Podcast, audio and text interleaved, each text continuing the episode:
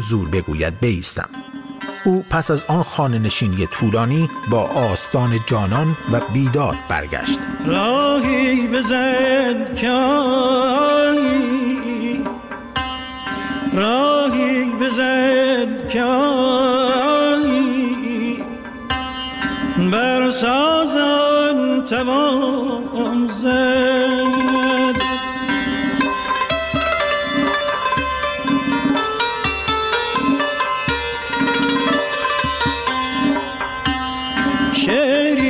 بخوان که با شعری بخوان که با رتل گران توان زد. شجریان می‌گوید بعد از سه سال خانه نشینی بیداد را ارائه کردم و به آن فضا اعتراض کردم. آنچه شدهایی که در بیداد خواندم در واقع پرسش های مردم در رابطه با انتظاراتی بود که داشتند و محقق نشده بود. صدای او در مستند بی بی سی به نام شجریان پژواک روزگار. اعتراضی بود که بعد از چهار سال از به ثمر رسیدن انقلاب سال 57 در سال 61 و 62 61 من خونده. حرفایی که زده شده کو؟ قولا که زده شده کو؟ چی شد؟ ما چی می‌خواستیم؟ چی دست آوردیم؟ چرا اونی که مردم می‌خوان به دست نیاوردن؟ اونجا با من گفتم که یاری در کس نمی‌بینیم یاران را چه شد؟ شهر یاران بود و جای مهربانان این دیار مهربانی کی سر آمد. شهر یاران را چه شد؟ یاری در کس نمی‌بینیم یاران را چه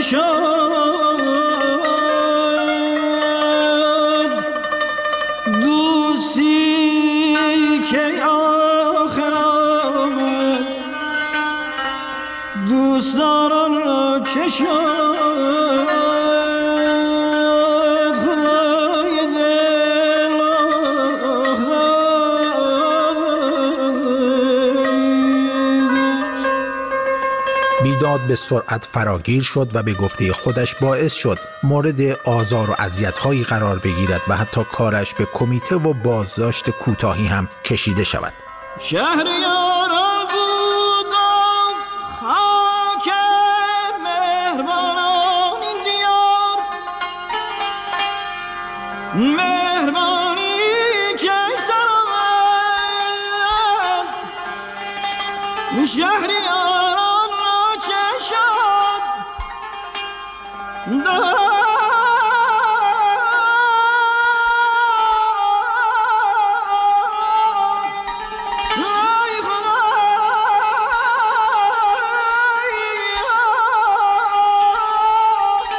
دهه 60 اوج سختگیری های حکومت بود. انقلاب همه چیز را تغییر داده بود و شجریان به گفته خودش دست به مبارزه منفی زده بود. او در سال 93 به مجله ایران فردا گفت من معترض بودم و کنسرت ندادن من در ایران یک نوع مبارزه منفی بود. در سال 65 مسئول وقت ارشاد اجازه خروج سازهایمان را نمی‌داد. من خرک ساز پرویز مشکاتیان را جدا کردم و خود ساز را در پتو پیچیدم و در چمدان گذاشتم و او را یک روز قبل راهی کردم. دو روز بعد از طریق آشنایی با رئیس گمرک گروه عارف را با سازهایشان سوار هواپیما کردیم و رفتیم. فضای دهه 60 فضای سیاه و تیره‌ای برای خیلی ها از جمله جامعه موسیقی شده بود. روایت هوشنگ ابتهاج شاعر پرآوازه از ماجرای شلاق خوردن پرویز مشکاتیان نوازنده آلبوم های شجریان بخشی از این فضا را نشان می‌دهد. آقای پرویز مشکاتیان شب داشته می‌رسه خونه. ماشینش نگه داشتن؟ حالا نمی‌دونم. مشروب خورده بود جا ساز همراش بود بردنش نگهش داشتن. شب صبح صد ضربه شلاق زدنش. و یه اتفاقی تصادفا پیش آمد. یکی گفت که آقا اشتباه شده به جای صد ضربه شلاق صد و یک ضربه شلاق زدیم. بعد آمدن به آقای مشکاتیان گفتن که تو می‌تونی یک شل ضربه شلاق به این کسی که تو رو شلاق زده بزنی. این بخواش میپیچیده از صد تا شلاقی که خورده. با اون لحجه خراسانی خواهش گفته من انسانم. انسان انسان شلاق نمیزن که گفتن که من نمی‌دونم. گفتن که اون کسی که اینو شلاق زده بود به گریه افتاد. چرا باید این اتفاق بیفته؟ آقای مشکاتیان برای انقلاب سرود می ساخت به حمایت از انقلاب شد دشمن انقلاب. هر جا نشست بد و بیراه گفت.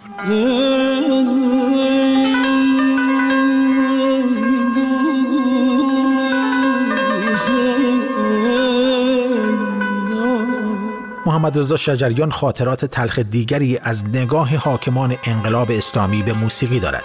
از اینکه در سال 69 وقتی که می‌خواسته برای اولین بار در آمریکا کنسرت اجرا کند یک هفته مانده به اجرا به او خبر می‌دهند که معاونت هنری وزارت ارشاد آنها را ممنوع خروج کرده بعدا از طریق دوستی به محمد خاتمی وزیر وقت ارشاد پیغام می‌دهد و فردای آن شب به او اطلاع می دهند که آن افراد سابق در وزارتخانه عوض شدند و مجوز خروج پیرنیاکان، اندلیبی و بقیه صادر شده. شجریان به ایران فردا می‌گوید من با چنین کارشکنی هایی روبرو بودم یا باید جزو عواب جمعی آنها می شدم و آنگونه که آنها می‌خواستن عمل می کردم یا مجبور بودم کنسرت هایم را خارج از کشور برگزار کنم. یه شب توی اصفهان اومدن اول برنامه شب اول که برنامه اجرا شد خب به جای خودش. شب دوم برادرم که مدیر برنامه بود اومد گفتش که سرود جمهوری اسلامی دادن که ما اول برنامه داشت پخش کنیم در جریان باشین شما. گفتم چی؟ چی رو دادن؟ گفتش که سرود جمهوری اسلامی رو گفتم. قبل از کنسرت پخش کنیم گفتم برو بگی پخش نکنه. بودو بگی. بودو بودو گفت ای داداش گفتم بودو بگی پخش نکنه. بودو خلاصه رفت گرفت یه آدم اونجا فالگوش ما واسده بود که ما بچه ها که همیشه تو چلستون اونجا بودیم بعد یه آدم های جاسوس صفت گوشی کنارا بودن که ببینم ما چی میگیم چیکار می‌کنیم. یه رو فهمید که من چی گفتم. رفت و دیدم اون فرد اومد. اون فرد یعنی بالاترین مقام اطلاعاتی اصفهان بود. بعدم دوست شدیم باش با ما او دوست شد یعنی اومد رو گفت که دارم مشکلی چیزیه؟ گفتم نه مشکل مشکل نداره. بعد یکم این پاپا کرد گفتش که سرود جمهوری سرود جمهور اسلامی که می‌خواد پخش بشه مشکلی داره. گفتم آره. واسه چی؟ گفتم ولی که من اینجا تصمیم می‌گیرم نه کسی دیگه. گفت من اینجا مسئولم. گفتم مسئولی؟ با پخشش کنی. بیچارم خیلی کمک کرده که این کنسرت برگزار بشه. گفتم مسئولی شما؟ گفت آره. گفتم برو پخشش کن بعدم خودت برو آوازشی بخون. این بر بالا شد بود آقا شجاع فلان اینا بود. خیلی. یه دفعه ورقش برگشت به ما. گفتم اگه پخشش بکنی خودت بس آوازش برو بخونی ها. این مردم وقت می‌دونی چیکار می‌کنن؟ یادت باشه. گفت من شما رو جلب می‌کنم. گفتم تو اگه مردی من الان جلب کن. ببینم می‌تونی من جلب کنی الان. خلاصه این یه کمی هیچ بالا پایین شد و دیدم نه. من عصبانی شدم یه مش یک میزی بود اونجا زدم. این میزه رفت تو. بچه من گفتم تو امشب مرد 6 میلیون دلاری شد بچه های گروه آوا می‌دونن یک مش رو می‌زدن که این میزه رفت تو. گفتم که تو فکر می‌کنی که من از تو یا از تو میترسم؟ هر کاری که می‌خواد بکن. من اینجا اینجا منو جلب کن. من اینجا که جلب کن. نمی‌خوای من الان میرم. تو برو جواب مردم بده. خب خیلی خوب می‌دونم چیکار کنم باشه. اون برو. بعد یه آدمی بود که از اطلاعاتی های ما خود وزارت ارشاد بود. که من یه دفعه دیگه تو یک پروازی دیده بودمش.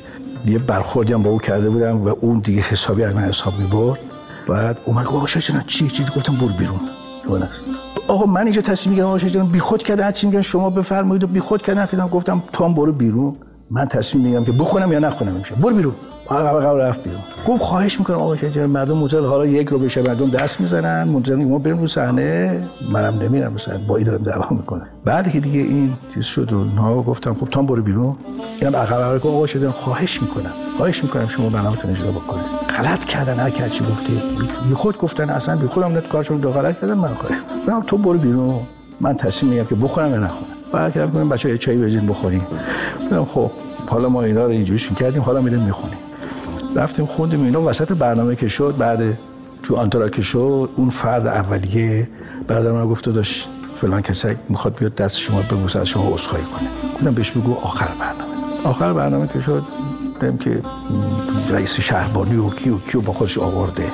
همون شخص اول. برنامه شد و اومد و دست من روشه گفتم نه صورت چه بوسیدم گفتم ببین حالا می شما که به حال شما کسانی هستین تصمیم گیرین تو این استان هستین دیگه. ببین اگر فرض کنیم که یه مقامی مقام عالی روحانیتی می‌خواد اینجا منبر بره. ساعت دهشن اگر شما گفتین آقا اجازه میدین قبل از براتون ما از اون پخش بکنیم ایشون حق داره بگه وقت از اون نیست حالا اگر گفت مخالفم با از اون با از آن مخالفه یا با زمان پخشش مخالفه؟ من که وقتی میگم سرود جاش اینجا نیست با سرود مخالف نیستم با زمان پخشش مخالفم. تو هیچ کنسرتی هیچ دنیا سرود ملیشون پخش نمی‌کنن.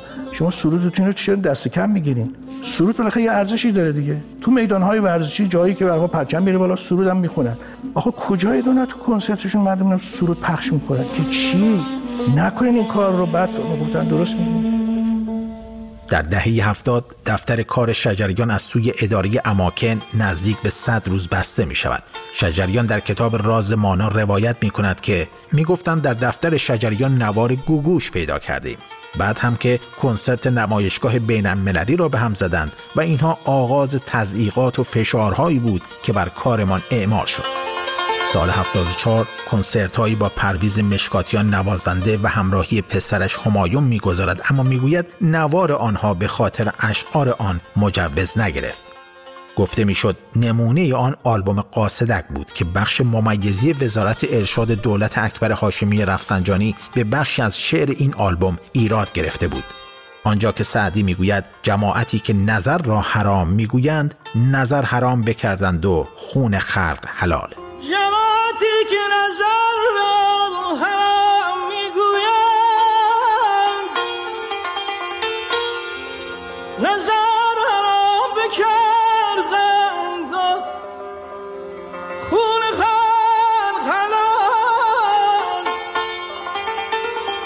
نظر حرام خون حلال نوروز 1373 مردم محمد رضا شجریان را بعد از 17 سال بر روی صفحه تلویزیون خود می‌بینند. خیلی خوشحالم که این سعادت نصیبم شد در این لحظات پایانی سال 72 بتوانم سال 73 رو آرزو کنم که میمون و مبارک باشه فرخنده باشه و سالی پر از بهروزی و پیروزی و سال پر از موفقیت در کارهای زندگی و مسئولیت‌های خانوادگی و اجتماعی باشه برای شما عزیزم. اجازه بدید من هم در همین آغاز چون می‌دونم بسیاری از بینندگان خوب ما منتظرند که من از استاد ایدی طلب کنم. به عنوان هدیه چون در شب سال تحویل هستیم. چه هدیه‌ای برای مردم خوب ما آوردید استاد؟ این نوایی رو دیروز آماده کردیم. بله.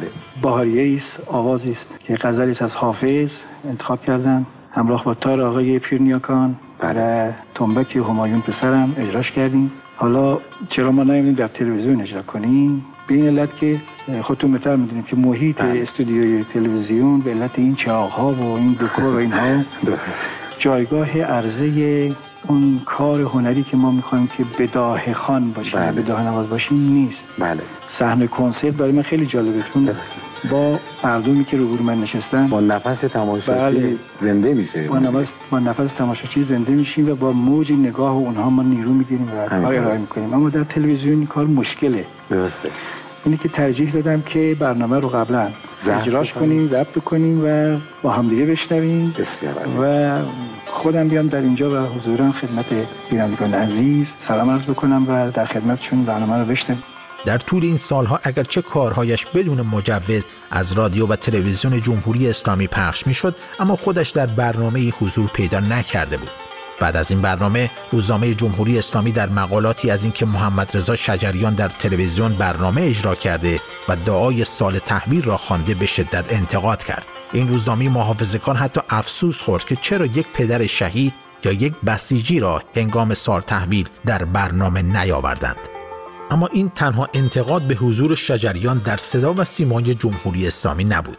پرویز مشکاتیان نوازنده و دوست نزدیک شجریان به حضور او در تلویزیون انتقاد کرد و گفت استاد شجریان بعد از 17 سال موقع تحویل سال به تلویزیون رفت. تنها اشکالی که من و پیرامونیان بر او گرفتیم این بود که برای چه کاستش را برد تلویزیون چون شجریان پهلوان بلامنازع آواز ایران باید می‌گفت که باید دو ساز هم بیاین کنارم باشند تا ساز را نشان بدهند. این اشکال را من نه از لاریجانی از شجریان هم می‌گیرم.